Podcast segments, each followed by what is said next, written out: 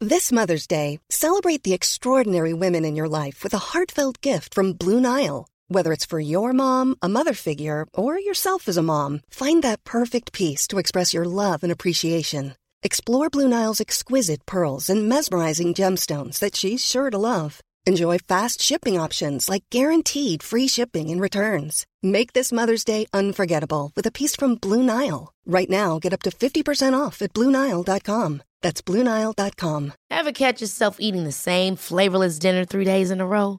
Dreaming of something better? Well, HelloFresh is your guilt-free dream come true, baby. It's me, Gigi Palmer. Let's wake up those taste buds with hot, juicy pecan-crusted chicken or garlic butter shrimp scampi. Mm. Hello Fresh. Stop dreaming of all the delicious possibilities and dig in at HelloFresh.com. Let's get this dinner party started.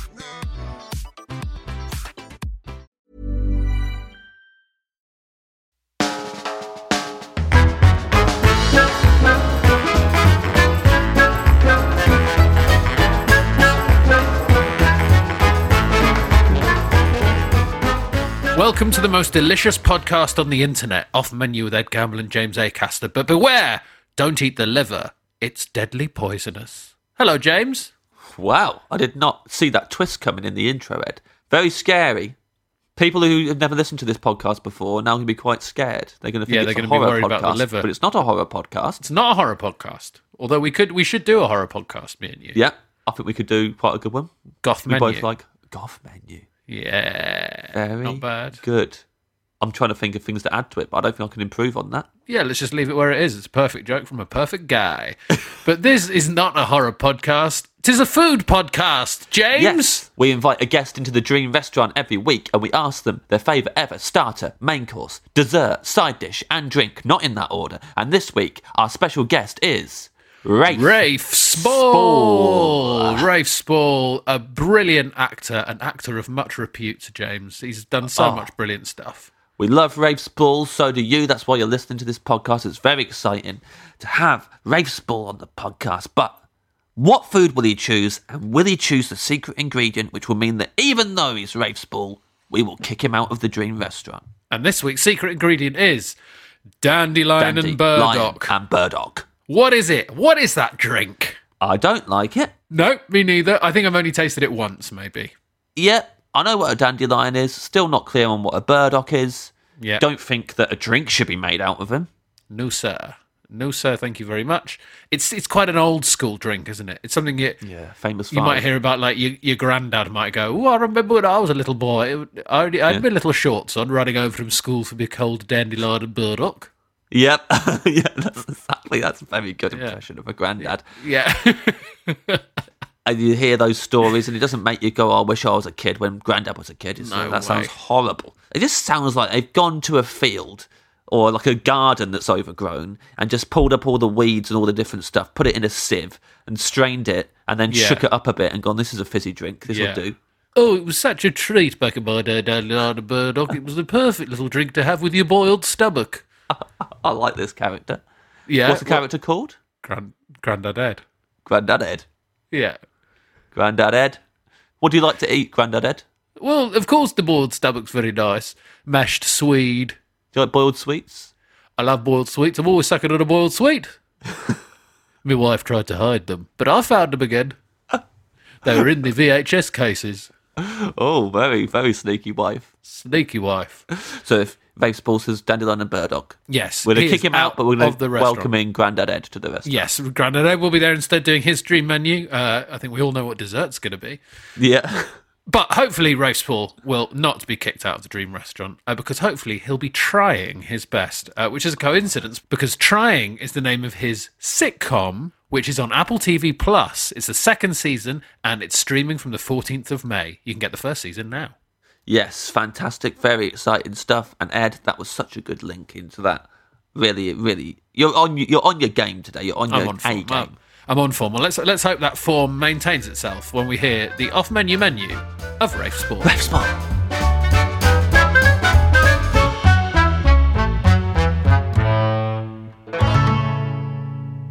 Welcome, Rafe Spall, to the Dream Restaurant. Look out.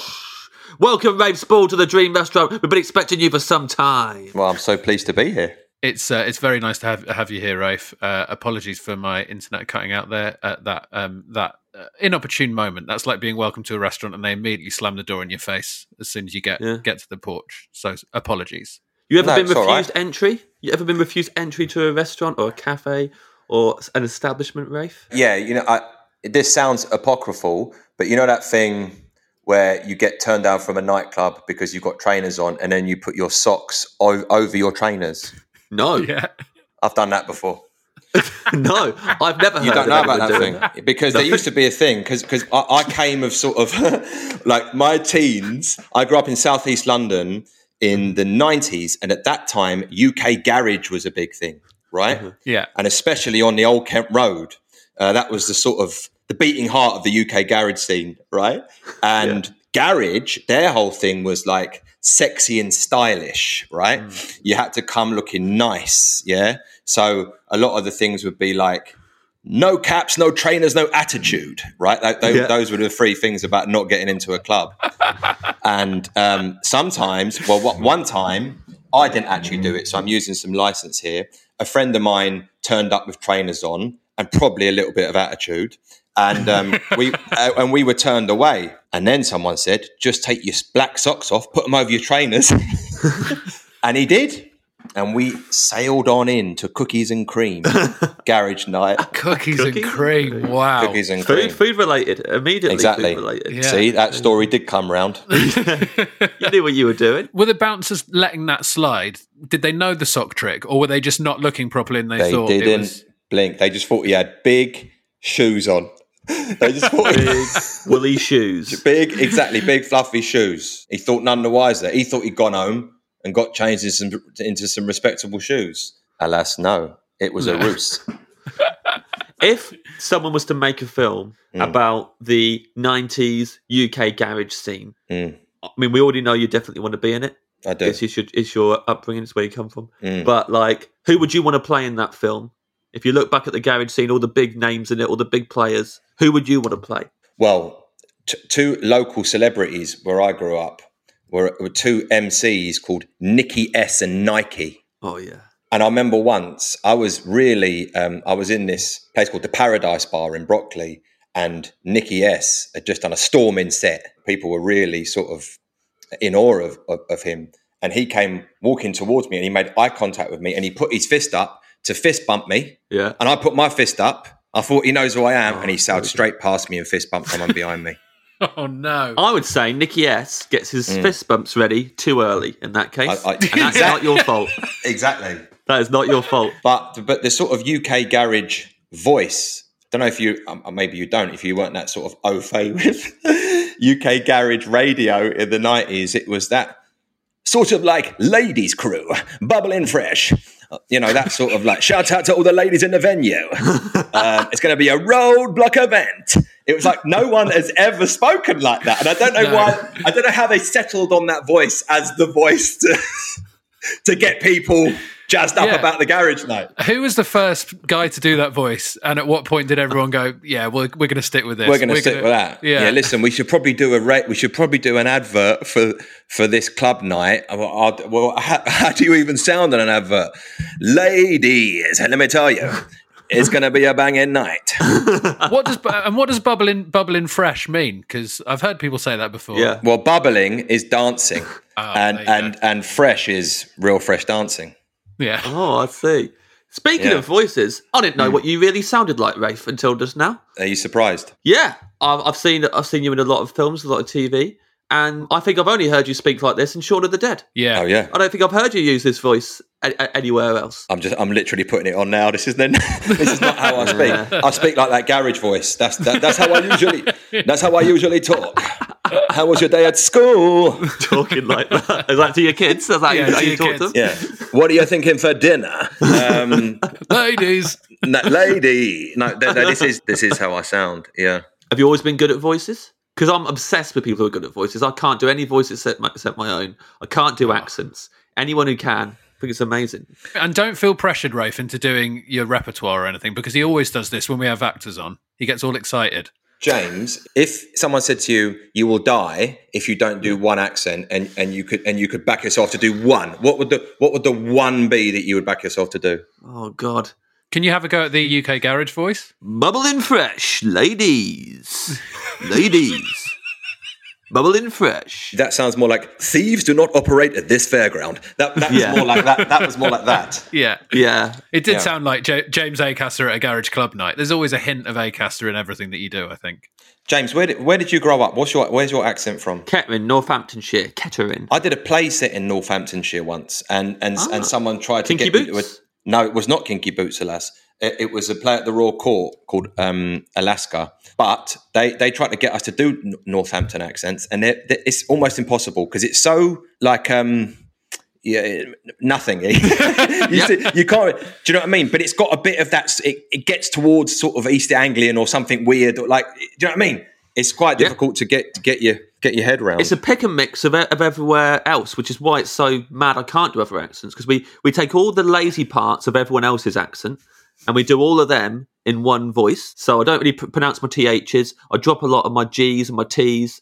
Um, say AR sounds up the side of my mouth like a farmer. Yeah. Do all that stuff, but I can't adapt to other regions. You are like a farmer, actually. I am like a farmer. When I started out in stand up, some comedians used to make fun of the way I said Mars bar 'cause I said it up the side of my, side of my mouth. Mars bar. Ed, how's your accents? I d- uh, I'm not sure. I d- they're, they're probably fine. They're better than James's. Ed's good. Do Edwin Coffee. Oh no, that's terrible. It's because uh, my American It's great. accent's quite poor. I'd say I can do cartoonish versions of some British accents. Go on, him. It is a tough one. Probably the toughest. Northeastern. I can do that in a cartoonish way, man. Yeah, that's good. Ain't not bad, eh? What about Welsh? Ah, Oh, Welsh.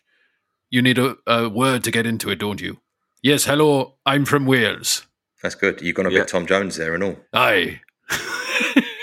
What- one more. What about? Um, uh, here's one that I can't get anywhere near. N- Northern Irish. Northern Irish, I'm not too bad at because my granddad was from Larne. You enjoyed saying the word "larn," then, didn't you? In You love saying Yeah, Ah, larn. yeah, you like that. So if, if someone asked you to audition and play a Northern Irish person, Rafe, you would have to say no. I probably would have to say no. I've thought about this. It, it, it seems to be, and one of my best friends is Northern Irish, but it seems to me I can get the um the, the rhythm of it, which is da ba da da da ba da da ba da da ba da da da. Yes. But you can't do all your lines like that, can you? If- No, I if can't. You some- can't do them all like that. Wouldn't Big wash. trouble. People wouldn't like it.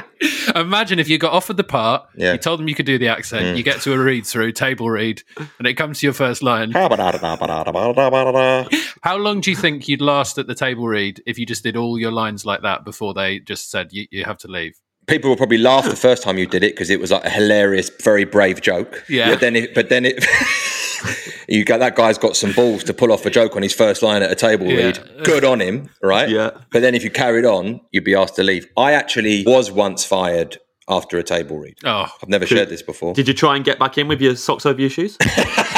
Very good. No, it didn't. It didn't. It, it, I- if only I'd thought of that. No, it was um, it was for a radio play, and I, I've never done any because I didn't go to drama school, and I've, I've never done any Shakespeare or like a verse reading or that sort of thing. And it was for like some sort of like John Webster play, and when I went along, and there was Rory Kinnear was there. Do you know that actor? Yeah. who's who's perhaps one of our finest classical actors. Fuck, you fucked the pig. Yeah, fuck the pig. Yeah, yeah, yeah. In real life, no, in in um, Black Mirror, and they're all like the best classical actors of their generation. And I bought a York Notes before going to this thing to try and work it out. And I did the read through, and afterwards the director said, "What's the problem? What, what happened there? What's the problem?" And I said, "I did tell you I've never done this sort of thing before."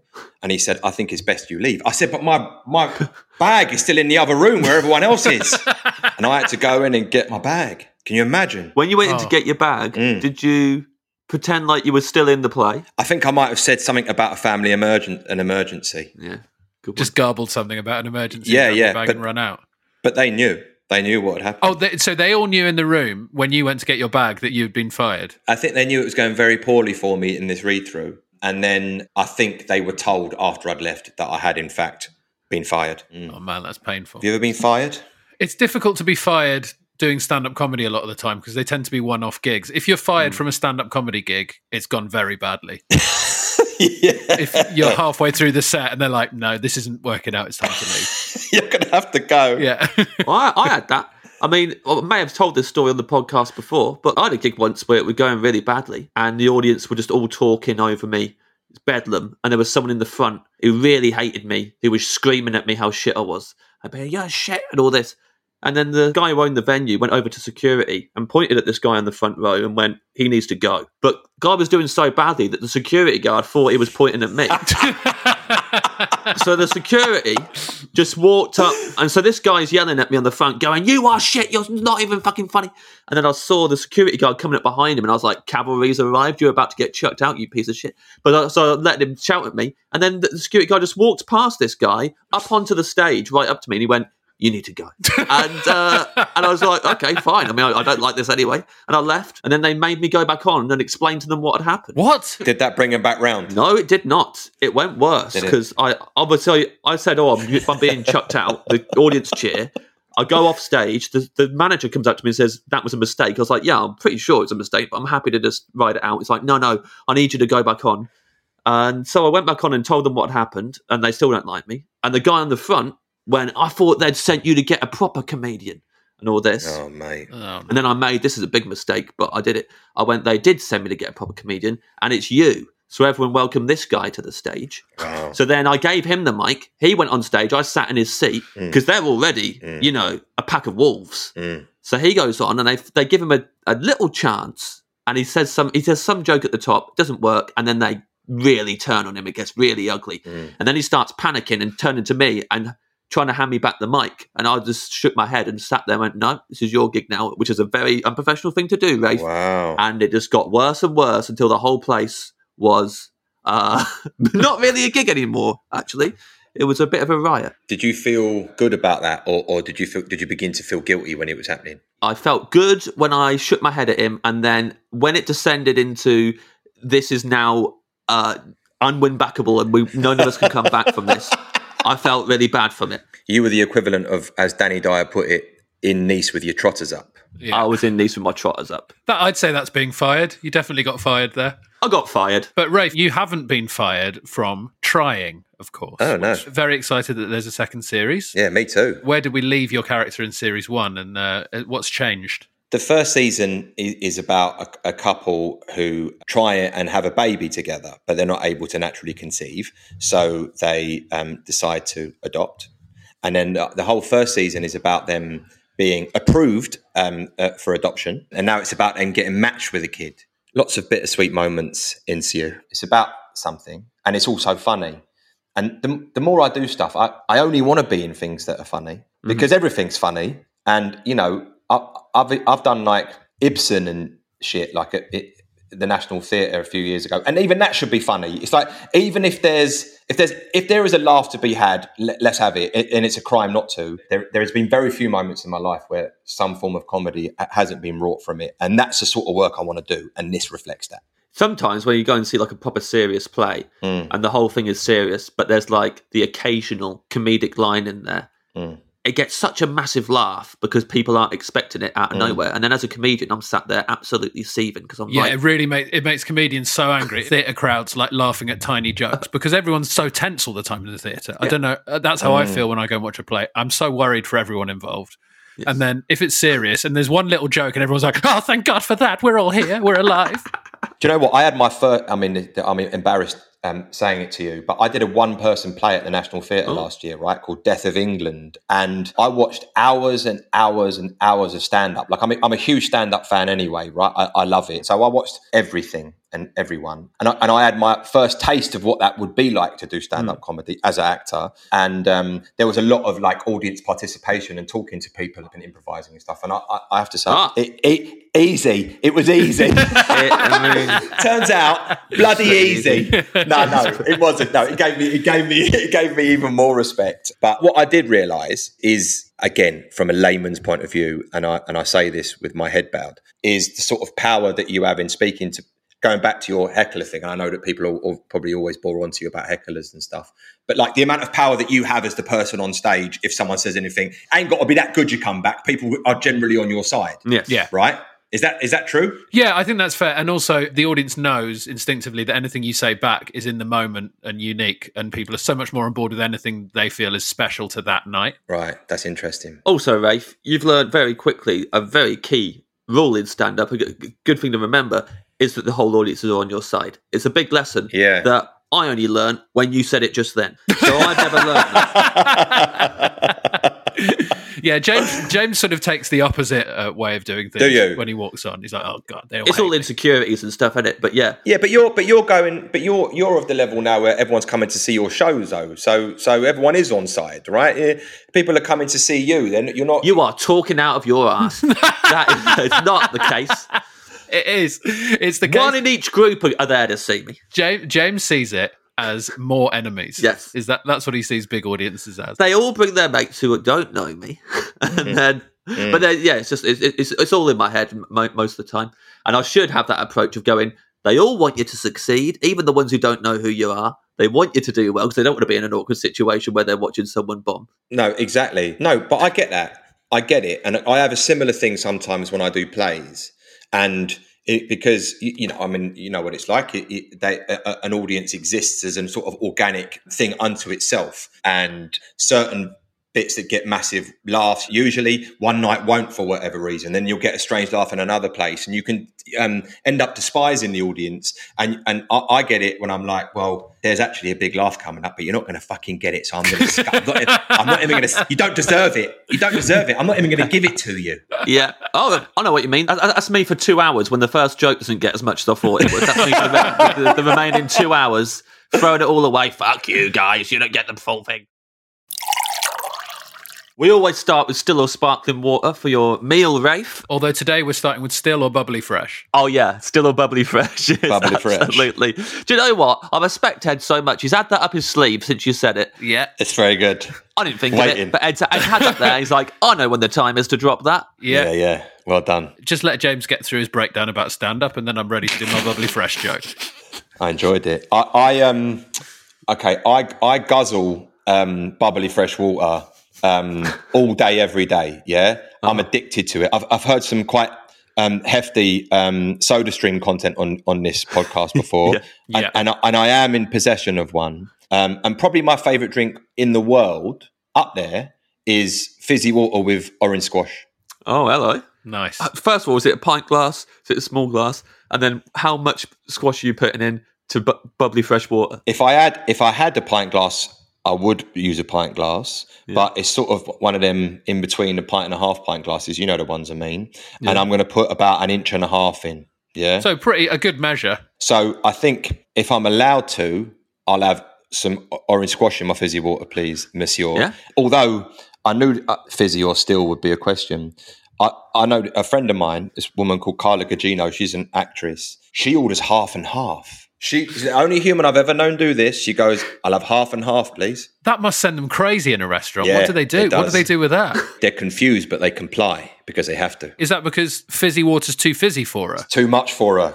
It's too much for her. But still, water's not enough. Indeed. Yeah. So she'll have half and half. Thank you very much. But for me, in this restaurant, I'll have um, Robin Robinson's orange squash in there, please. That's your brand, is Robinson. Is there another brand? What? I mean, it's a good point. It's, it's Robinson's or bust, really, isn't it? Yeah. I mean, really, uh, what other orange squash brands are there? There aren't any Yeah. apart from like home brand ones. Do you know what I mean? Like, Yeah. That's what we had growing up was Sainsbury's home brand is what we always had gro- growing up. Now, you know, I've got two bottles of Robinsons in there, actually. Yeah. Yeah. Guess what flavours they are? orange. Yep. And right, and the Ribena flavor one. Wrong. Lemon. Yes. Wow, Lemon's the king for me. Sorry, Rafe. Lemon's the king of the squashes. that's quite saucy. I'll do lemon squash with fizzy water from the soda stream. Mm. It's like having a lemonade, but you don't feel bad about it. A cloudy lemonade. A cloudy lemonade. You feel like you're in an old book. Which I don't, I don't want to get too focused on drinks, but cloudy lemonade is the best lemonade, right? It's the best one. Yeah. Yeah. Yeah. There's no mess. We don't need to even get focused on it. We all agree. Can you remember the first time you had a cloudy lemonade and just thought, why have I been bothering it with that other shit? I can't, I can't remember the exact time, but my dad, my dad, uh, he guzzles it two liter bottle every day. Cloudy lemonade, diet cloudy lemonade. Does he now? Yeah, he murders it. Yeah, absolutely destroys it. Brilliant. We got some goss on Timothy Spall. Yeah. Timothy Spall bloody loves his cloudy lemonade. Quite often, when like little bits of this podcast, they'll uh, sneak into the tabloids, which is always very funny. Little celebrity facts. Yeah. And I, I really hope that Daily Mirror goes with Timothy Spall guzzles cloudy lemonade. TV Tim gu- guzzles cloudy lemonade. They'll, they'll, they'll do some sort of pun headline for it. I'm trying to think of one, but I can't. All I can think of is Alfida saying wet. Ah! Pub Poppadoms or bread?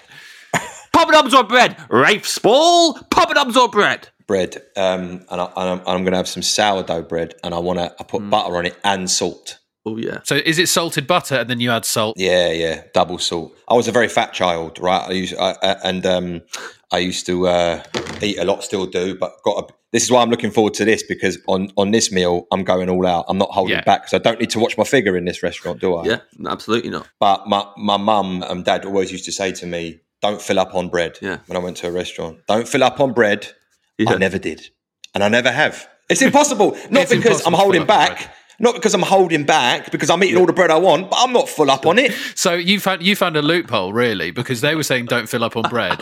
They meant don't eat all the bread, and then you Yeah, ate yeah. all the bread, and you were like, actually, I'm still not full, mum and dad. So it, it's it's it's you're lying because it's impossible to fill up on bread. Yeah, Yeah. Or your dad's there, full to the brim of cloudy lemonade. Yeah. He's drunk so much of it, it's spilling out of his Yeah. mouth as he What a talks. hypocrite! What a hypocrite! He's saying don't fill Yeah. fill up on bread, and he's got foam coming out of his eyes. Yeah. Hang on, Dad. Why don't you not fill up on cloudy lemonade? Thank you very much. You leave me to it. Leave me to it. Let me enjoy myself. At least the restaurant had brought that to me. You've brought that bottle with you, dad. Yeah, good guzzling. In a it. blue carrier bag. So you're a salty guy. You like your salted butter. You add the salt on it. Is that Yeah. food in general? You're a salt man. I like I like a sugar sugar and sweet, um, James. I like you know I, d- uh, I I do I love crisps. Oh yeah. Obsessed by crisps, and and um, although I've given them up this year, Was that like first of January? You gave them up. yeah, and and beer, La- lager, and, and and crisps I've given up. I'm still on the booze. Like I I, I have other booze, and I have other salty snacks like nuts, but trying to keep it a bit tight. So so I've um I've given up on crisps and crisps and lager. Yeah, Are they When you like give big stuff foods up- for you? Sorry. Go for it, James. Well, I was just going to say. I mean, your question seemed quite considered. Uh, a- as you were going into it, I thought, oh, Ed's actually got a serious question about this. Where I was about to say, because Rafe said he's given up lager and crisps, I was going to say, do you only give up stuff that you can make a sitcom name out of? And, uh, and I was, that's where I was going to I go. definitely prefer your question. Fools and horses, one year. Fools and Fools- horses. yes. fools and That's all I horses. can think. exactly. Not food. ever decreasing circles. I'm going to Yeah. stop with them and all. I'm going to stop decreasing circles, and also I'm giving up my my family. That's Yeah. sad, though. yeah, That's that is sad. But you I don't know. want to get into that now. I don't want to get into it. But a rule's a rule. The rules are rule. but I do like salty stuff. Interestingly, so you've given up crisps, right? I uh, quite often have to say I'm giving up nuts because they're a big like they're a food that if I start eating them, I won't stop eating them. They're like a, I spiral out of control. I can't fill up on nuts. What what sort of nuts are we talking? Oh, I mean, with you know, roasted, salted. But if in a dream world, I think uh, roasted, salted pecans, Jesus. roasted, salted macadamias. What do you think is king nut? Yeah, good question. Look, al- almonds are a classic nut, right? But But classic, but king. king nut is for me is a roasted, salted pecan. Wow. Rafe's facial expression there suggests to me he does not agree and has lost a bit of respect for you. No, I don't. No, I like. No, I love pecans. I don't know. I don't know if I've ever bought a. a I might have had a roasted salted pecan in a roasted salted mix of nuts, Yeah. but never sp- like a bag of them by themselves. So I'm not qualified to pass comment on that entirely. But you're talking about the flavor of flavor of it. I'm talking about the nut unto itself, like the the most diver, like the nut that could be eaten in many different ways. The most sort of Yeah. um, what's the word? Versatile. Versatile nut. Yeah, exactly. Versatile nut. Well, my favourite nut, and I don't know if this qualifies, but Mm. I, I happily have it, you know, on its own, roasted, in a dish, in a hot dish, yeah, even goes well in desserts. I like cashews. I agree. I'm a big fan of cashews. I agree. Rafe agrees with me. Because even a naked cashew is delicious, Yeah. It is good. isn't it? And also a salty one's lovely. Yes, absolutely. I like it with chicken. Yeah. In like a hot chicken dish. Some chicken cashews, delicious. It actually features in one of the dishes that I've chosen for this meal. Oh, that's exciting. Well, let's get on to the meal then. Mm. Starter is the cashew in the starter. Is in one of them. So I don't know the actual rules of this yet. I'm going to order for the table, right? Yeah, And so there's going to be a few things. Who else is at your table? I'm not going to uh, say specific people because peop other people might get upset if they're not included. Um, but I reckon it would be a, a group of about six is a good number, isn't it? Yeah. Yeah. Because you, can talk to six. You you get to talk to everyone. but you're not you're not naming names. I'm not going to name names. You're No. refusing to. In your in your head, do you know who I'm it is? refusing to. Yeah, oh yeah, Yeah. oh yeah. I mean, you could say one Yeah. person. Jesus Christ. um, no, they're- no, I'm not gonna. No, uh, none of my kids would feature. Um, Yep. But uh, no, there'd be some lovely grown-ups. My favourite feeling in the world, because I love starters. Right, starters are the best. Everyone, you know, is to be at a table with your friends, and I've had two martinis, and I'm yeah. looking at the menu, deciding what to eat. That to me Yeah. is the best feeling known to mankind. Two martinis. That sent shivers up my spine. I'm so excited about that. Back to back, rapido, one, two. Oh, yeah. Bang. Done. I did this film in Atlanta, and there's this brilliant thing where you order a cocktail and they bring you a cocktail beer whilst you wait for your cocktail. Oh, wow. They'll bring you a, a half of a half of lager straight away as soon as you've put your cocktail order in, Yeah. which is fantastic Mm-hmm. because Oh, that's great. it takes a while to make everyone's cocktail. So then you've got a little beer to. So I I I, I might s- uh, say that as well. I'll have a beer right away, two martinis, and my orange squash. You've had that before in a restaurant, so that completely qualifies. Yeah, Mm. yeah. You've ordered two martinis. We've immediately given you a half beer. You've had the two martinis. How do you like your martinis? I like them vodka, uh, s- very dry, straight up with olives, Lovely. please. I'm happy with that. And then, and now, now I'm thinking about my starters, and I know what I want, so I'm going to hit you. All right, Great. I, I want um, just a tricolore salad, right? Just Mm-hmm. lovely, okay, fresh, beautiful. Then I want some tuna nigiri, Yeah. and then I want just some grilled halloumi, right? Yeah. Yeah. Yeah. Yeah. Uh, give, give, give me a little, give me a little bowl of hummus with some with a bit of pitta. Mm-hmm. Yeah. I also want. Oh, here we go back to the cashew. I want a watermelon, watermelon duck and cashew salad yeah. right?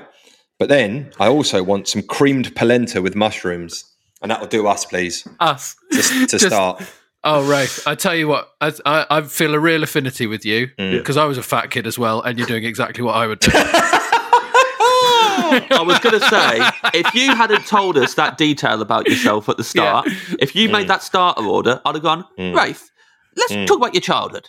Yeah, exactly. I'd have gone, what were you like as a kid, mate? Mm, very fat, very fat. That's- and and, uh, and, I, and I have to and I have to work uh, hard to not to not be so these days. Yeah. But we're, we're not watching our figures tonight, are we, Ed? We're doing it. No, we're doing absolutely it. not. We're, we're, we're doing it. Do you know about that film Le Grand Bouffe? No. I don't. wh- which which is translated to the big fart in French, and it's about a group of French businessmen from the seventies who go to a house and decide to eat themselves to death. Oh, Right. So that's my vibe tonight. Here is we this go. what you is this what you'd start with to eat yourself to death as well? If if that was your own, Yeah, yeah, definitely. yeah, But also, this is for the table. This is for the table. It's it's it's it's sharing plates. Yeah. Yeah, no. you're sharing these with your. Yeah, uh, yeah. But I know what Anonymous you mean when friends. you say sharing plates. Yeah. your cover's blown on that one because I do that as well. This is sharing plates, and then you just eat as much of it as you can before anyone else works that out, right? And also, Jesus doesn't eat much, does he? No, he has a little You can portion. always turn it into more as well. That's He that's can the- if he wants to. That guy makes it last. No, I'll have bits and pieces of all of them. But you know, the grilled halloumi and the hummus, that's small. Tuna nigiri, that's small. You, you're going to get six pieces of nigiri on a on a plate, aren't you? Mm-hmm. um, tricolore, that's nothing. The the, the cre- creamed polenta and mushrooms. You ever had that? no. Oh, I've had mate. polenta before. I've not had it with mushrooms before. Yeah, creamed creamed polenta. That's a really good thing to cook in your house. You know, Uh-huh. creamed polenta. You put a bit of cream in it and um, parmesan. It's easy and lovely. And what, and what you kind of blend that together, or what, what you doing? Yeah, you got to whisk it. So so you you um, boil a bit of milk and then some butter and then carefully sieve in the um, polenta slowly and whisk it and then you put in lots of parmesan and more butter and cream and you just whisk it and it's all sort of oozy and lovely. It's really good. Are you dipping the pita bread from the hummus into that as well? Now that's double carb. You, you, that, that, that'd be too much because what you're going to do with, with, with so you'd, you'd you'd use polenta um, where you would maybe use pasta. So it's nice with bolognese sauce or something. Got you. But in this case, just a bit of mushrooms. Some mushrooms with it. How would you like this presented? Because there's quite a few dishes here. Do you want them just uh, all brought out on like a lazy Susan sort of setup, or do you just want them dotted around the table? I like it when you know you go to a restaurant and then the waiter brings out his own little table. You know when they do that, Yeah. he brings out his own little table and he opens it. Constantine opens it and puts it down. You know you're somewhere special when that happens. Yeah. You do that, and then I like banquettes. You always feel nice when you're in, in banquettes, don't you? Yes. In a restaurant, and um, it would be a sort of large oval table Okay, nice. where you could still sp- speak to everyone, so it would all go in the middle, all within arm's reach of me. Now that salad is very specific, and I haven't heard of it before. Is, this, is there a place you've had this salad, or is it something you've always had growing up? Watermelon, duck, and cashew salad. I'm not familiar with it myself. Do you know what? Like, I love going to restaurants. Yeah, it's probably my favourite thing to do, and I'm going to sort of betray myself as being rather grand now. You can get it in the Ivy, right? Right, there we go. Uh, yeah, uh, there you go. And you could, but also they do it at um, a sort of Pan Asian restaurant called E and O. The um, cashews are sort of uh, caramelized, um, and then the, the watermelon's really fresh, and then the duck is like sort of you know like you would get in a Chinese restaurant, sort of like that Mm-hmm. you take apart with the forks. Um, it's really good. I love duck. Yeah, I love duck. Love it. Is that the king king meat? No, beef, boof. there we go. I don't know. What's your king meat? If you had to eat one meat forever, what would it be? Just the Oh, one. meat? I, I think it's beef. I don't, it'd be beef or lamb. I think would it would be between those two, but beef is probably the, the meat I eat the most. James. Well, I do love those meats. The thing is, if one thing that you've got to eat forever is different to me to something that's your favourite. Mm. Because if I've got to always eat one meat forever, I would probably let both of you down and choose chicken. Mm. I can understand that though. But like, you know, if I think of like dishes that I've had that are the best dishes, I've, I've had better lamb dishes, beef dishes, and even duck dishes than I have, you know, chicken dishes. It did- I mean, I think beef would probably win if I think Yeah. of like, yeah, the best meals I've had. It's been beef based. Yeah, yeah. What about what about game? How do you feel about game? Venison. I wouldn't. I have I have that sort of stuff so rarely that I would never pick it for my forever meat. no, no way. it would say a lot about you if venison, hare was your rabbit was your forever meat. I wonder. Simply has to be. yeah. It's, it, I'm nothing without my goose. Goose is bloody horrible. I can't get on board with it. You ever had goose? No, uh, yeah, I have. Don't don't don't like it. No. Also, don't like them alive. I hate geese. So do I. I spent I spent a day with a gamekeeper once, Doing what? uh, hanging out with him, going about his day to day work. I, I won it in a raffle. D- day day with the gamekeeper. What are you talking about? When I was a little kid, Yeah, when I was a little kid, I can't remember where the raffle was. I can't remember Catering. what you know. it- But yeah, but like you that's know, all I you can't need to remember- know. It was a raffle in Kettering. That was the top prize. Right. Spend a day with a gamekeeper. and I I won one of the prizes, and you get to go up and choose. And I didn't know what a gamekeeper was. I just saw an envelope that said "Day with the Gamekeeper," and I thought Oh. that sounds amazing. Because he's got all the gamekeeper. games. He's got all the games, and I, and I so I chose it, and I went back to my mum like, "This is going to be amazing," and she was like, "Ah." okay, we can go, but like, it's not going to be what you think It's it is. not games And, like you uh, think it is. That's great. and I, I didn't even know like he, he mainly looked after pheasants and i didn't know that this kind of stuff existed and uh, he took me around to see all the pheasants and then started talking about yeah and then you know later on in the year we'll release them and then people come round and they shoot them Mm. and i just got really i was like and i said to him do you ever like get attached to them as individuals? Because Mm, uh, and mm. he, he was like, "Who is this kid? Why has he chosen Day with the Gamekeeper at the raffle? This is You're just stood there going, "I'd like, I'd like to be the dog in Monopoly if we're playing Oh. Yeah. Monopoly." yeah. I want Oh, me and you play Mousetrap and Cluedo. Why are we doing this? But the thing is with winning it in a raffle is like, sure, you win it, but then you've got to organize it, right? So, Yeah. like, you would have obviously said to your mum, Mum, can you organize this? And then your mum would have had to call the guy, Yeah. sort out a time, the best time to do it. You know what I mean? It would have been a process. Yeah, a whole thing. Yes, here's where we can come, and my seven-year-old child can spend a day with you. Exactly, because you could have just not gone, but you, re- you obviously just like you made the decision. No, I've won it. I'm going. Get my prize. Yeah, I've won it. I, it- it's a new thing to me. I want to go and see what, what, what an experience. You know, I never win raffles. I have a new experience with this guy, and he d- um, he wasn't you know he wasn't good with kids either. That guy wasn't he? didn't really, Well, didn't that's really not like why. that. That's not why you go into the gamekeeping game, is it? You don't. No, you no. don't go. I'm good with kids. I'll look after a pheasant. He never Yeah. expected to have to show a He kid was not round. happy. No, he didn't expect that. He thought, No. you know, he'll have a fellow, you know, someone like-minded. You you weren't inspired by it. It didn't. You didn't. You didn't go right now. I know what I want to do. No. Uh, also, later on in my life, when I failed my first driving test, it was really early in the morning. I felt really depressed. I went for a walk in the fields, sat down for a bit, accidentally fell asleep. And then was uh, scared out of the field by a b- group of beaters coming across, and I, I just they, they woke me up, and I leapt out the field and just ran out of the field, and they, um, they I mean, I, don't- I didn't look back because I was too embarrassed. Shooting seasons in the winter, isn't it? So why were you sleeping in a field in the winter? You've met him, right? the field, field near my parents' house. And I just thought, I'm feeling really depressed because I just failed my driving test. So I'll just go for a walk. And then during the walk, I was like, oh, I'm actually really knackered. I'm going to sit down. Gonna get my head down. And then didn't intend to fall asleep, but fell asleep. And the next thing I knew, I was being sca- being beaten out of the field. Did you pass your driving test on the second attempt? Yeah. Passed it on the second attempt, no problem. Eight days later, wrote my parents' car off. Did you? Yeah. Got a new car of my own. Uh, had that for under a year before I wrote it off. It's because the the, the beaters never stop chasing him. That's the thing. so Right, I've got the beaters on my back. I always had the beaters on my back. Oh fucking hell! Here they are again. Floor it, floor it. I passed my driving test, and I didn't have any. I never had a lesson, and that's true. What?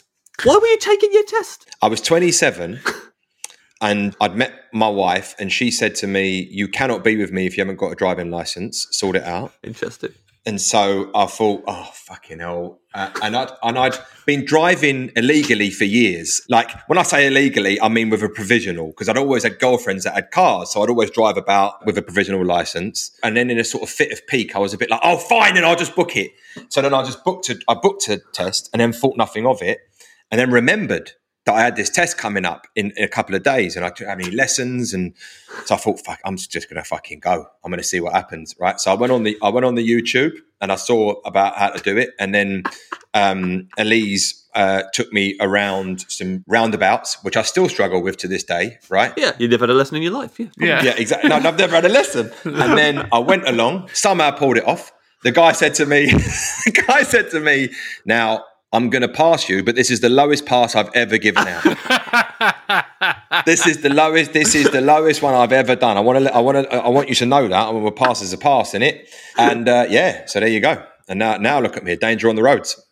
Imagine having to say that to someone. Just so you know, I am passing you, but I, I don't want this on my conscience completely. So I'm going to let you know that this is you've scraped through by the skin of your teeth. Here. I had a really low pass as well, and I think my uh, the person who took my test only passed me because she was clearly hungover. So like every so often, she would ask me to stop. She'd wind down her window and start breathing quite heavily, and so because of that, I think she passed me out of guilt. First time. First time, yeah, but with like whatever the maximum amount of minors you're allowed. Yeah, yeah. But when when we went to take the test, my instructor took me, and you know, you sit there and wait for the examiner to come out, and he of the my instructor knew all the examiners, um, and they all come out and they pick up your sheet or whatever and read your name out. And I can't believe that this didn't affect my test result at all. The examiner was quite short and round, and she came and picked up the sheet, and he went really loudly. He went, "Oh no, you've got Barney Rubble." Like that, that loudly. You've got Barney Rubble. I was like, fucking hell, shut up. and then you had Jesus. to d- do a do a test with your feet through the car and running around all the time. That was the really hard thing.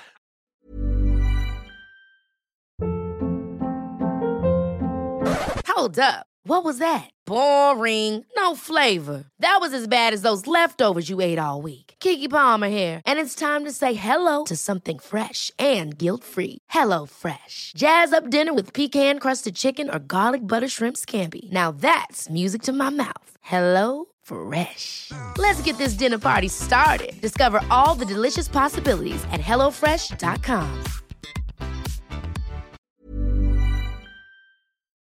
Today's episode of Off Menu is sponsored by Aura. James, are you ready to win Mother's Day? I am Ed. I want to cement my reputation as the best gift giver in the family. I'm going to give my mom an Aura digital picture frame preloaded with decades of family photos. May I say, James, I absolutely love the class and elegance with which you use the word mom because this is for US listeners. All of your moms deserve a good Aura digital picture frame preloaded with decades of family photos. Yeah, I think your mum's going to love looking back on your childhood memories, seeing what you're up to today, seeing what you were up to back in the day, and even better, with unlimited storage and an easy to use app, you can keep updating Mom's Frame with new photos. So it's the gift that keeps on giving, James. Ed, answer me this. Who is the best gift giver in your life? Hmm, um, I'd probably say uh, my wife is a very good gift giver. Not that my mom is not a fantastic gift giver, but Yes. My wife's very good at little surprise things. She says, "I've only got you a few things, and then there'll be little little surprises, things that we've seen throughout the rest of the year." I'll say to my wife, "I like that," and then I forget about it, and then on the day, there's some lovely little gifts there for me that remind us of the year that we've just spent together. Oh, if you like being reminded of stuff, May I suggest photographs? That's a very good point, James. I think we should get ourselves an Aura digital picture frame and put some of our wedding photos on them. Right now, Ed, Aura has a great deal for Mom's Day, Mother's Day.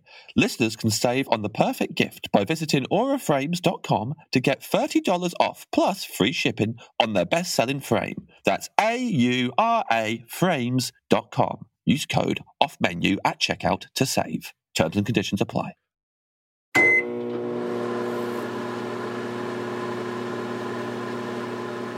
Move on to your main course, Rafe. Now, yeah, that, that starter was a smorgasbord, sounded delicious. Well, the smorgasbord is going to continue. So again, I'm ordering for the table. Yeah, Yeah.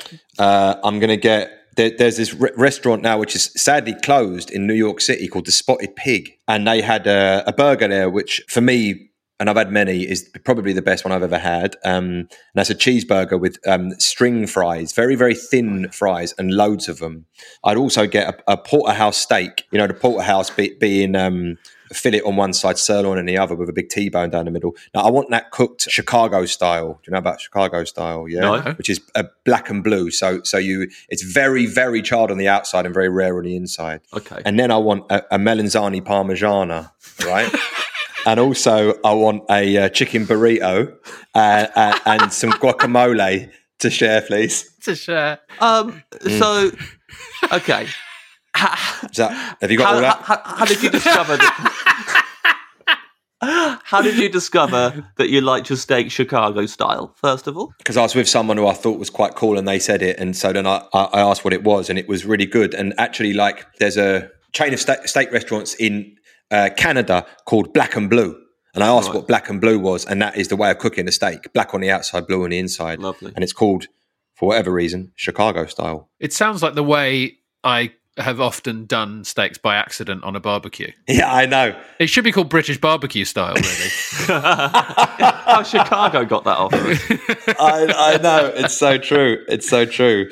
Um, and the thicker the steak, the more difficult it is to cook. But I think you need to lean into it. Do What do you go for when you get a steak? How do you order it? I tend to say rare. Oh, so you'd like Chicago style? I think I'd love Chicago style. I've had it, Yeah. I've had it in Italian restaurants before as well, where they do like uh, bistecca. I think it's Fiorentina, like Florence style that's right. uh, steak. And is, is that the same sort of thing? It's like really, really rare. yeah, exactly. What about you, James? How do you get your steak? Medium rare usually. It, it's you know it's not completely basic, but uh, it's pretty basic, isn't it? I think it's a solid order. No, but it says something about you. It, it, it- it says that you've got a bit of danger about you. Do you know what I mean? If it, it, um, if you said medium or medium well, Yes, th- that might be quite unattractive. that's what Greg Davis came on this podcast and said. What? Well done. Medium That's how we well. got- That was Well his done, dream he said. meal. Was a Hmm. well done steak. And fillet as well. Ah, A well done fillet. Yeah. What's wrong with him? We try. We tried to work It's a it shame, out. isn't it? Yeah, It is a shame because he seems like a good fella. he is. Yeah. Yeah. yeah, Don't go for dinner with him, no. So I've got some. Um, if there's any vegetarians there, the uh, the melanzani parmigiana. Yeah. yeah, Yeah. for the vegetarians. Uh, that's lovely, isn't it? You ever have that? I'm not sure I have. Oh, Uh, mate, yeah. aubergine Aubergine- with aubergine. parmesan. Oh, oof. Oh, lovely. I had an aubergine just before we started this. Hang about. You you said that when Dolly Alderton was on your thing as well. You said you had that aubergine. You're obsessed did. by him. Yeah, it's the same he thing. is obsessed yeah. with that. I mean, Yeah. I've never. to be fair, Called you out on it straight to away. be fair, you're absolutely right. Yeah, you got me. Yeah, you're obsessed by those m- m- melanzanis. You need to look at it. Did you put it under the grill again? Scoop it all Yeah. up with a spoon like a yogurt? Yeah, I did. I did. Thank you, what I did. Yeah, yeah. He's got you. That is what I did. Yeah, actually, yeah, Yeah. that's exactly what. I did. Look, um, Ah. aubergine is very uh, versatile and it's it's lovely. But really, um, I respect that because you're eating it as it comes. Mm-hmm. Because really, uh, um, aubergine tastes of what you put on it. Like, do you put a bit of oil on it or, wha- or whatever? Olive oil, lemon juice, salt yeah, and pepper, lovely. Yeah. and that's it. garlic pepper. Garlic pepper. Yeah, well, I use the gar- I use the garlic pepper. Yeah, Very nice. Do you like masaka? yeah. I like the. So- I, I- I made a vegetarian moussaka during lockdown with aubergines. Actually, yeah, very good. It's quite laborious though, isn't it? Because you've got to. Oh yeah, You know, what I mean, quite takes a while. Yeah. You've got to cut them all up, cook them, and all that. Yeah. yeah. Uh, it took and a while. they they really absorb oil, don't they? Yeah. Really absorb. Yeah, love yeah. it. Like you put as much as you want. Yeah. What's the deal with that? I respect that. I, agree- you know, I, I feel like an aubergine sometimes. It's the vegetable I most associate with as a guy. I think. Do you use a whole carton of um, sun cream when you put it on? Does it just like soak into your skin? yeah, yeah. Just straight in. It's immediately. Awful. I mean, I can really relate to what you just said about it absorbing oil, actually, and it is something that recently I've had problems with with- when I'm grilling my aubergines. Is that when I pour the oil on, Yeah. wherever it is that it's that exact spot that I Yeah. put the oil on, it goes right in there, Straight and then in. I can't spread it. And what I Yeah. need is like an oil glaze curtain, like they have Mm. for, for donuts. You know, when the Mm. donuts go through the conveyor belt through the glaze curtain. Yeah. that's what I need is olive oil glaze curtain in my flat. Have you thought about a spray situation? You could missed it. I can missed it. That would be good. Also, a brush. You've got a brush. No, I think I need to invest in a brush if I'm going to keep eating these aubergines like this. Here's the thing as well is actually weirdly, um, someone told me recently that when it comes to cooking aubergines, it and this sounds um, counterintuitive, but if you were to um, actually like deep fry them, right? And now this they, Right. Uh-huh. they absorb less oil if you cook them in loads and throw them in. All right. For some reason, they don't they, they they cook nicely without absorbing all the oil. So the more oil you put in, the less they absorb. Strangely, but if you like your aubergines, then you need to get on an aubergine parmigiana. It's lovely. I and love it's I love aubergine parmigiana. Well, that was part of my fat boy lunch tour that I do most days, uh, where I'd go down the high street and go to the deli and buy aubergine parmigiana and a sandwich, and then go to Greg's and get a couple of pasties, and then go to the corner shop and buy a pack of biscuits, and then go back to my mum's house. that's ma- I would do similar things. I, I would go to the caf and I would get a full breakfast with four slices of toast, and then I would go to the shops and I would and I would get uh, Mars bar, Topic, Twirl, Lion bar, crisps, and and um, Milky Way stars. Yeah, perfect. That's pudding. E- Eating all those in one sitting? Oh yeah, Yeah, yeah. Yeah. yeah. talking about you're not going to spread them out. You're, they're going straight down, They're- and that's that's breakfast. Yeah. that's Yeah. before lunch. But I was also that was in a period of my life when I was smoking a lot of weed as well, so that sort of goes together. But yeah, no, but so this, I, c- you can't do that anymore and try and be an actor or whatever. So this is why this is so lovely for me because this is this is uh, those rules don't exist. I can go back to Oh, those yeah. halcy- halcyon days of Milky Bar st- Milky Bar stars for Christmas for, for breakfast. Rafe, I feel like if we ever met in real life Yeah. and went out for a meal, it would be the end of both of us. Yeah, we we just get a big trough. I think we'd egg each other on, and that would- it would be so bad. And next thing you know, we're in the corner shop at breakfast. If- if- this is how bad it would be. If Ed rang me up one day uh, in the morning and said, James, what you up to today? I said, nothing, got nothing planned. And he went, I'm going to go meet up with Rafe Spall. We're going to get some food. Do you want to come? I'll go, no. No, I've got um, I've, I've got some aubergine to eat. Thank you very Yeah, I much. said, absolutely not. What a spray. There's no way I'm coming to that. Too hardcore for me. It, it would be quite hardcore. I mean, really, we should get onto your side dish. Although I really want to know uh, about the chicken burrito because that was Yeah. suddenly in there at the end a chicken burrito. Because I could easily eat Mexican food for breakfast, lunch, and dinner Oh yeah, every day, every So day. good. And and I think I think if there was one cuisine that I'd eat forever, one country of, of, of whose food I could live on forever, it would probably be Mexico. yeah. I've spent quite a lot of time in Los Angeles. I made a TV show there a few years ago, and uh, yeah, it, it's that LA um, Mm. Mexican food is something else. And is it from any, anywhere in particular? This chicken burrito? Yeah, a, a, a- a restaurant in, in Venice Beach called Casa Linda, and I would go. I'll go there every evening and have that because I get into a, a routine where if I'm away filming or working or whatever, and I find one place, I go to that one place every day and eat the same thing. Mhm. And I'm also happy eating the same thing for lunch every day. And I've, I've uh, you know, and I generally d- generally do. I, and then I'll get sick of it. Like for years, I ate a, a pita bread with tuna in it every day for lunch for about f- three years Every day. every, every day. Uh, and, and only after three years did I get sick of it. It wasn't like a gradual process of like, oh, I'm getting bored of this now. It was uh, I was happy until that last one, Yeah. and and, and then I just stopped because I thought this is. This It was is just enough. that But yeah, final bite, and then you're like, "I'm, I'm never having this again." exactly. It, it was um, it was uh, tuna with uh, uh, feta, um, hummus, uh, jalapenos, uh, and, and some cucumbers. Because I eat hummus and feta every single day of my life. Not a day goes by. Really? Ah, yeah, You work it into other stuff, or yeah, yeah. You're sneaking it into whatever. because I, I, there's not that many meals, in my opinion, that can't be improved with the addition of feta cheese. It goes with most things. You can even put it on curry and you get away with it. right? Get away. I'm, I wouldn't advise it, but it wouldn't ruin it, would it? W w you wouldn't serve that to a, a- a guest, though, would you? That's something. If you're having a curry and you're by yourself, you're like, "Go on." I'll- China masala with feta? No, Yeah. I wouldn't do. I wouldn't do. I, I wouldn't do that. No, but I'd be tempted to try it by myself. Um, and then hummus, hummus, I devour the stuff. A pot a day, easy. Has feta come up in your menu yet? No, because I would have had that. I would have had that for lunch. I would have had it for lunch. Sure. Also, it, Sure. Rafe's, Rafe's point is, is is you could put it on anything that he's had so far. So all of so us could would, have. would that. you like us to bring you out a big like a big bowl of feta and you can just sprinkle it on whenever you feel like it? Yeah, okay. Yeah, that'd Yeah. be nice.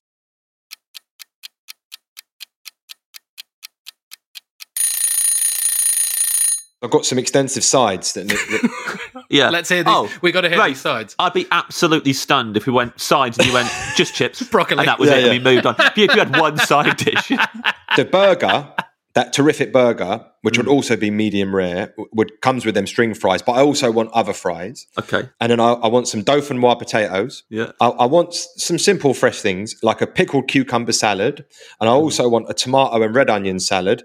But then I also want some truffle macaroni. right, Now, the thing with a truffle macaroni is there's this restaurant, a fancy restaurant in New York City called the Waverly, and they they come and take your order, and they they always say to you, "Oh, we just want to let you know that the special that we have on um, is this macaroni cheese with truffle on it." You go, "Oh, that it sounds nice," and they suggest that you get it for the table to. You know, and also what they do in America is they tell you the price of the special, and it's a hundred dollars. So I've never ordered it because that would be ridiculous to, Mm-hmm. to order it. uh, But now I'm gonna because I'm uh, I'm gonna uh, kill myself for this meal, and I don't care about the price of it. sure, doesn't matter. I've left my family. I've left everyone. I'm having. I'm eating myself to death with Jesus Christ. So I'm gonna get the um, truffle macaroni uh, for for the, for the table, For Yes, the table, for of the table. course. but Yeah, mostly yeah. near me. So have you ever had it before? No, I never had it. You've not bought it, but you've not. There's like no one else has ordered it, and you've had a bit. you No, don't know what it's never even had it. tastes like. No one's dared. You've got to have some serious chutzpah to go, yeah, I'll have Yeah. that. If they go, the truffle macaroni at $100, you've got to be a bit of a baller. I'd think you know some ballers, don't you? I do know some ballers. How are they justifying that? Well, I, I don't- but because people must have, people must do it, right? Th- th- This is a, it's a, it's a pretty fancy spot, and so they, there's lots of famous people that must order that.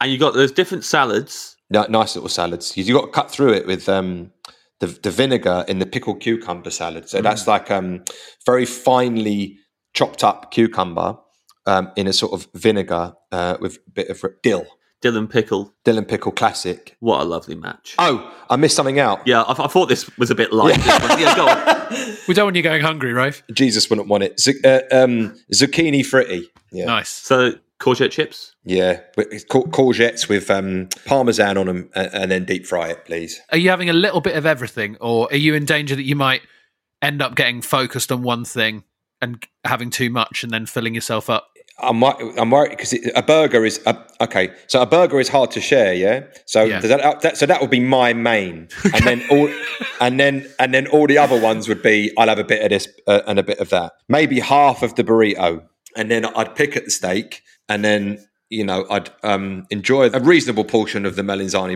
parmigiana, Yeah. and then um, I'd go to town on the sides because the si- the side you know sides are fun, aren't they? Everyone loves sides. Yeah. So you've got the string fries. Yeah. And you said you want some other fries, but are you talking Yeah. just French fries or fit Yeah. cut chips or No, I don't want thick cut chips. I mean, look, if you bring me thick cut chips, I'm not going to be upset about it, but I- I'm going to choose very salty, thin, crispy chips. Yeah. Do you think there's many people that would, maybe you two gentlemen would, would choose a thick cut fry over a thin one? We've weirdly had some people in the podcast who have said that. It always surprises me. I think the thinner ones are by far superior. Got to be. Sometimes you're just in the mood for chip shop chips, though. Yeah, that's fair. enough. thick, soggy ones. That's what you're in the mood for, Yeah. covered in vinegar. But on a night out, you know, you're, you're at a restaurant, I'd always go thin fries, unless Mm-hmm. I was somewhere where I knew they were like legit thick, really crispy fries. Somewhere like Hawksmoor that do big chips, but Yeah, they're like, they're lovely. really crispy. I'd go for them. You might be the guest that we've had on this podcast who is the most like Ed. You are exactly, exactly like him. Well, I'll take that. Even down to that moment then, Benito, where they both just laughed. Make sure we use that for the picture when we tweet it because you looked exactly the same. That's hilarious. But uh, no, you you got to triple or quadruple cook them them fat chips. Yeah. right? Do you ever do you cook chips in your in your house? Do you ever cook chips? Because this is a new thing Never for done me. it. I do. I do. You got to get yourself a deep fat fryer because they are they're terrific. A, a lovely meal, and everyone's happy to eat this if they come to your house for dinner. Chicken and chips, roast chicken, chips, Oh, yeah. bit of salad. That's lovely. That's a happy dinner. That is, and everyone's Yeah. going to be happy to eat that. are, are you cutting up the potatoes yourself and getting them thin? Oh god, yeah, yeah. You got, to, and, but you get them all nice and thin, and you got to watch wash that starch off them, Yeah. and, and then you've got to uh, dry them all, which, Yeah. which can take a while. But just stick them on a tea towel, pat them off, Yeah. and then do them in batches and give cook them three times. Cook them in for a bit, take them out, let them rest again, let them rest again. Even when you first put the chicken in, do the chips. Just do the chips five minutes, take them out halfway, do them again. Just before you serve the chicken, smash them in there again, and they are truly wonderful. And then you're ready for your potato dough for once. And then I have to, yeah. and that's got you. That's got you going for the Dauphinoise. yeah, yeah.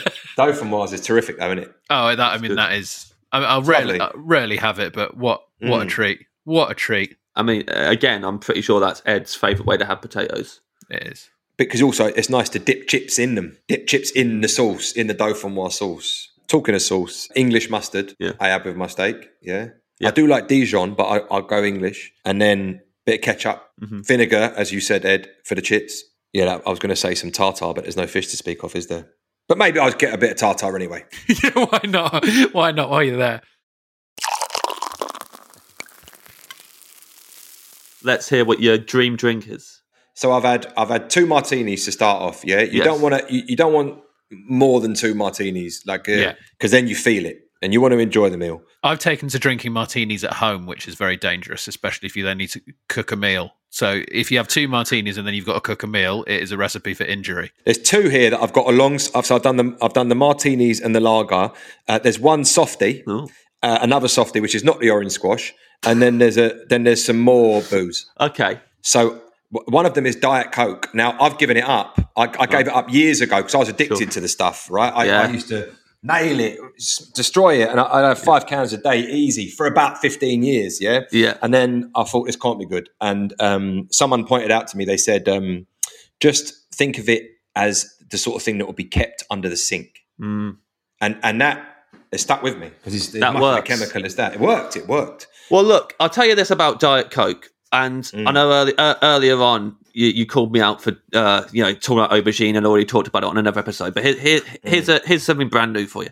I, 2013, I think I gave up caffeine, and for five years I just didn't have any caffeine at all. And then I started drinking Diet Coke after five years because I hadn't had any caffeine.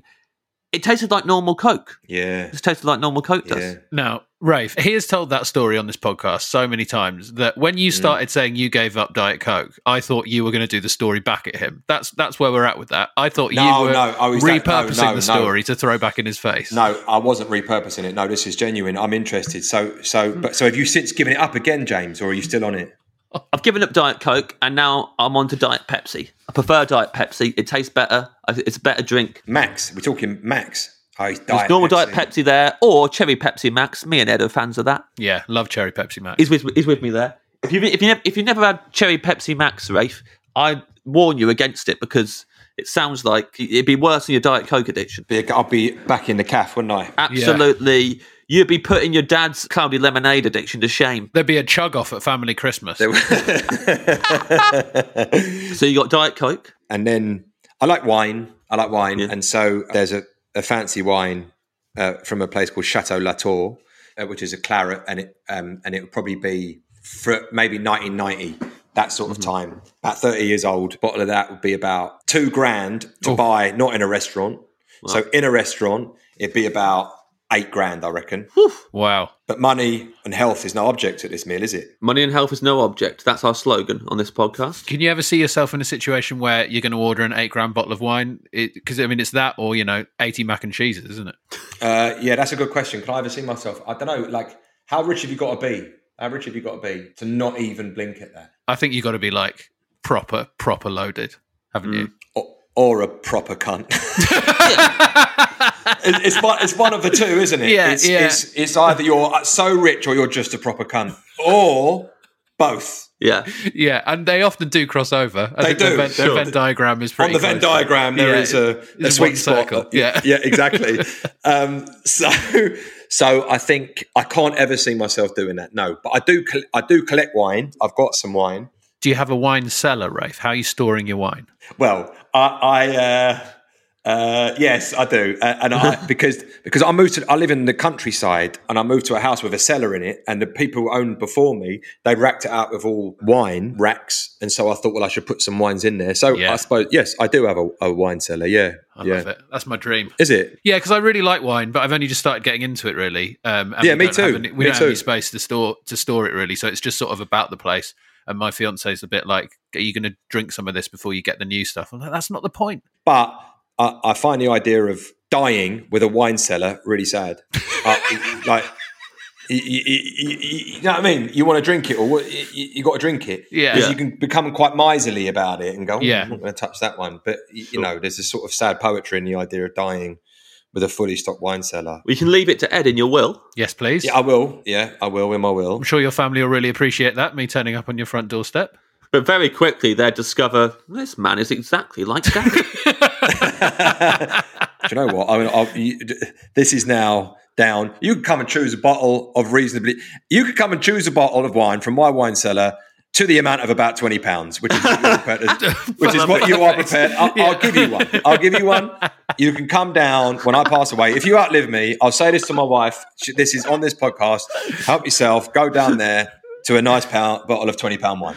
That'll be a very sad bonus episode that we do. How soon after after you pass do you think it's appropriate for me to arrive at your house to get my twenty That's pound that's bottle? your judgment to make, Oh, mate. I'm no. not helping you out with that. That's a toughie. The pudding. Are you ready for Yes. some pudding? strap. in. yeah, Here we go. always. Although I'm worried. No, I'm going to surprise you. I'm going to surprise you. Okay. No, you're going to be surprised. It's just one, just one pudding. No, Oh. but I'm worried because you're very similar to Ed, so I'm very worried about what this pudding's going to be. Okay. It's just it's it's Ben and Jerry's caramel choo choo. Oh, he's, he's absolutely done it. It's yes, fine. Wow. yes, yes. I've never seen please. James go from such worry to such relief. That's the best thing you could have said to put James at ease. so happy. Also, though, to me, that's fascinating Mm. because obviously I love ice cream. I love Ben and Jerry's. I do love caramel choo choo, Mm. but that is your one that you've chosen. And Yeah. caramel choo choo is the one that I forget how good it is. And then when I have it, those little cups of caramel encased in chocolate. The way they crack in your mouth when you Oh. bite into them is very satisfying. Stop it. Also, the caramel swirl that goes down the, the middle of it. Yep. It's heaven. It's lovely. I, I love ice cream, and it's probably my favorite food. Yes, Ice, yeah, ice cream at number one. the twist at the end. Yeah, he was like you all along. my kids always say, cause, you know, kids always ask questions like, "What's your favorite color? Uh, what's your, you know, what's your favorite food?" And and they ask me all the time, and so I think about these things, and it and it and it is ice cream, and um, Ben and Jerry's are being some of the finest purveyors of it, and I love caramel, I love toffee, I love fudge, that kind of taste, and it's heaven. So we'd all have a, a whole pu- a whole punnet each. Yes. The consistency of it. How hard do you like the ice cream? How soft do you like it? I don't want to bend a spoon putting it in, Yeah. so it needs what ten minutes out of the fridge. Yeah, I, I agree with that. What do you reckon? I'd say ten to fifteen. I don't mind it a little bit soft, but I don't want it. I don't want it rock hard. I don't want that thing where you go in for a big scoop and you only get a little slither off the top and it goes pinging Oh. across the room. I hate that. Yeah, I know it's the worst. It's the Heartbreaking. worst, but you want it. You want it. You, you, you're so desperate for it, and you know. So I, I have an arga, so so I somewhat expedite it by laying it next to the arga. Yeah. That's good. Clever. That's a good tip. Get yourself an arga and a wine cellar. Painting a picture of myself. painting a picture of myself here. So um, just a simple caramel choo choo, and then an espresso. I'll have a nice espresso just to get me on my way. Just to cut through all that food. yeah, cut, just to shake it, or a, a digestive, as it were. Just to get you on the way to the afterlife. Yeah, exactly, exactly. I'd have that, and then and then I'd probably get back on the lagers again. Can you do that? Can you get back on lagers after a big meal? Because I'd then have to stick to wine, or I'd have to go with uh, with spirits. If I'm dr- out drinking, like at a dinner or whatever, always go back to lager because it's uh, you know a so- sobering beer. You, a nice sobering beer. You have a lager. It just you, you know where you are with it. It's not it's not too it's not gonna nothing unexpected. It's a little beer. You're gonna be fine, and you can stick on the beers. When you said sobering beer, there, I think there were definitely some driving lessons that you missed. no wonder. This is the lowest I've ever given anyone, mainly because you're hammered, but somehow you're able to round all the corners. I'm going to read you your menu back now, Rafe, and we'll see how you feel about it. It's like reading a fucking novel. Here we go. Go on. Um, water, bubbly fresh with Robinson's orange squash. Poppadoms or bread, sourdough with salted butter and salt. Starter, two vodka martinis, with a quarter pint of beer while you wait for the martinis. Then you want to look at the menu and then you'll choose tricolor salad, tuna nigiri, grilled halloumi, hummus with pitta, watermelon duck and cashew salad from the Ivy, and creamed polenta with mushrooms. Main course. For the table, you want spotted pig cheeseburger, medium rare with string fries, porterhouse steak cooked Chicago style with English mustard, melanzane parmigiana, chicken burrito with guacamole. Side dish. French fries, dauphinoise potatoes, pickled cucumber salad, tomato and red onion salad, truffle macaroni from the Waverley, zucchini fritti, ketchup, vinegar, and tartar sauce.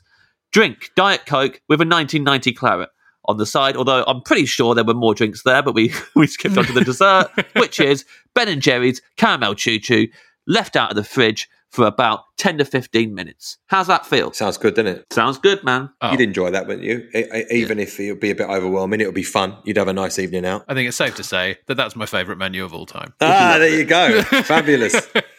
Fabulous. It's uh well I'm pleased. Yeah, I love food. It go, going out to eat at restaurants is my is my favorite thing to do in the world. And now this is your dream restaurant, Yeah. and you get to die at the end, eating yourself to death. Eating myself to death. And then we all stand around and we Hmm. just watch you just slip off into the afterlife and we'd all Hmm. have a moment's silence and then Ed would slowly walk out and get into his car and just drive to your house and knock on the door and go, Hello, I'm here to choose the wi- the wipe on the white colour. Do I have to deliver the news of Rafe's death as well? Sounds yeah, like it. to, to my wife. Yeah, exactly. Yeah. Got Good news and bad news. We all go to the funeral, and the person Hmm. running the service steps up and goes, Okay, ladies, we got a funeral today. exactly. No hats, no trainers, no attitude. Thank you very much, Rafe. Thank you, Ray. it's such a it's such a pleasure. Thank you for having me.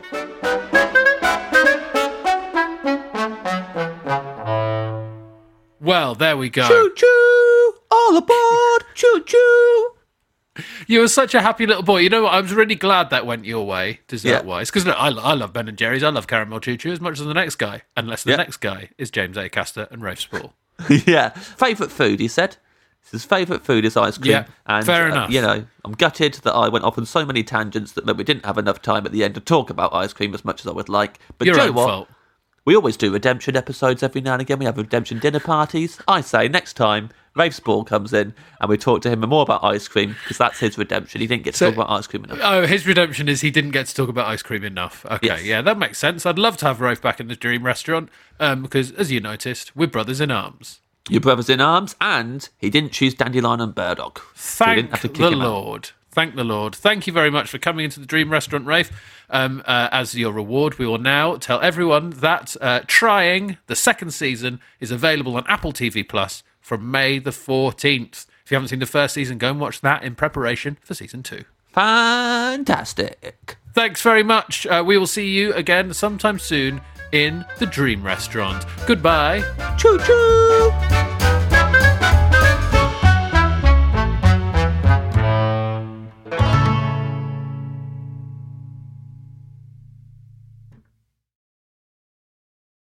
Hello there, listeners. Can we recommend you a new podcast? It's been going for three years, but it'll be new if you listen to it now. Uh, my name's Stevie, My name's Tessa.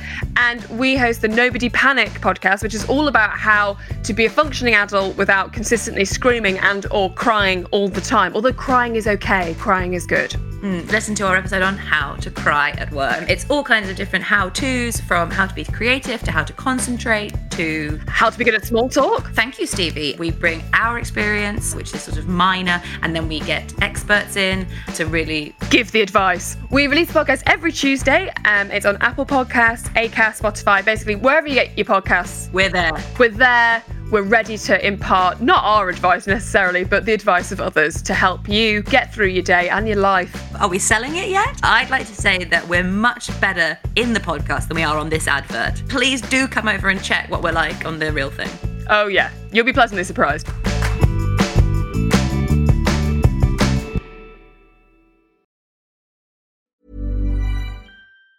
Ever catch yourself eating the same flavorless dinner three days in a row? Dreaming of something better? Well, HelloFresh is your guilt free dream come true, baby. It's me, Gigi Palmer. Let's wake up those taste buds with hot, juicy pecan crusted chicken or garlic butter shrimp scampi. Mm. Hello Fresh. Stop dreaming of all the delicious possibilities and dig in at HelloFresh.com. Let's get this dinner party started.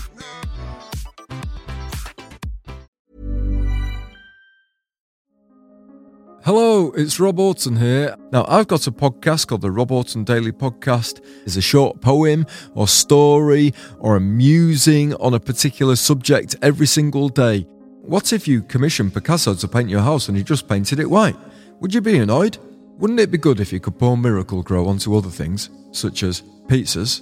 Have you ever thought about what a beach might be like if it was made from digestive biscuits? Have you ever tried to cry about something you're not thinking about? If you would like to listen to a daily podcast that includes subjects I've mentioned there, then please listen to the Rob Orton Daily Podcast.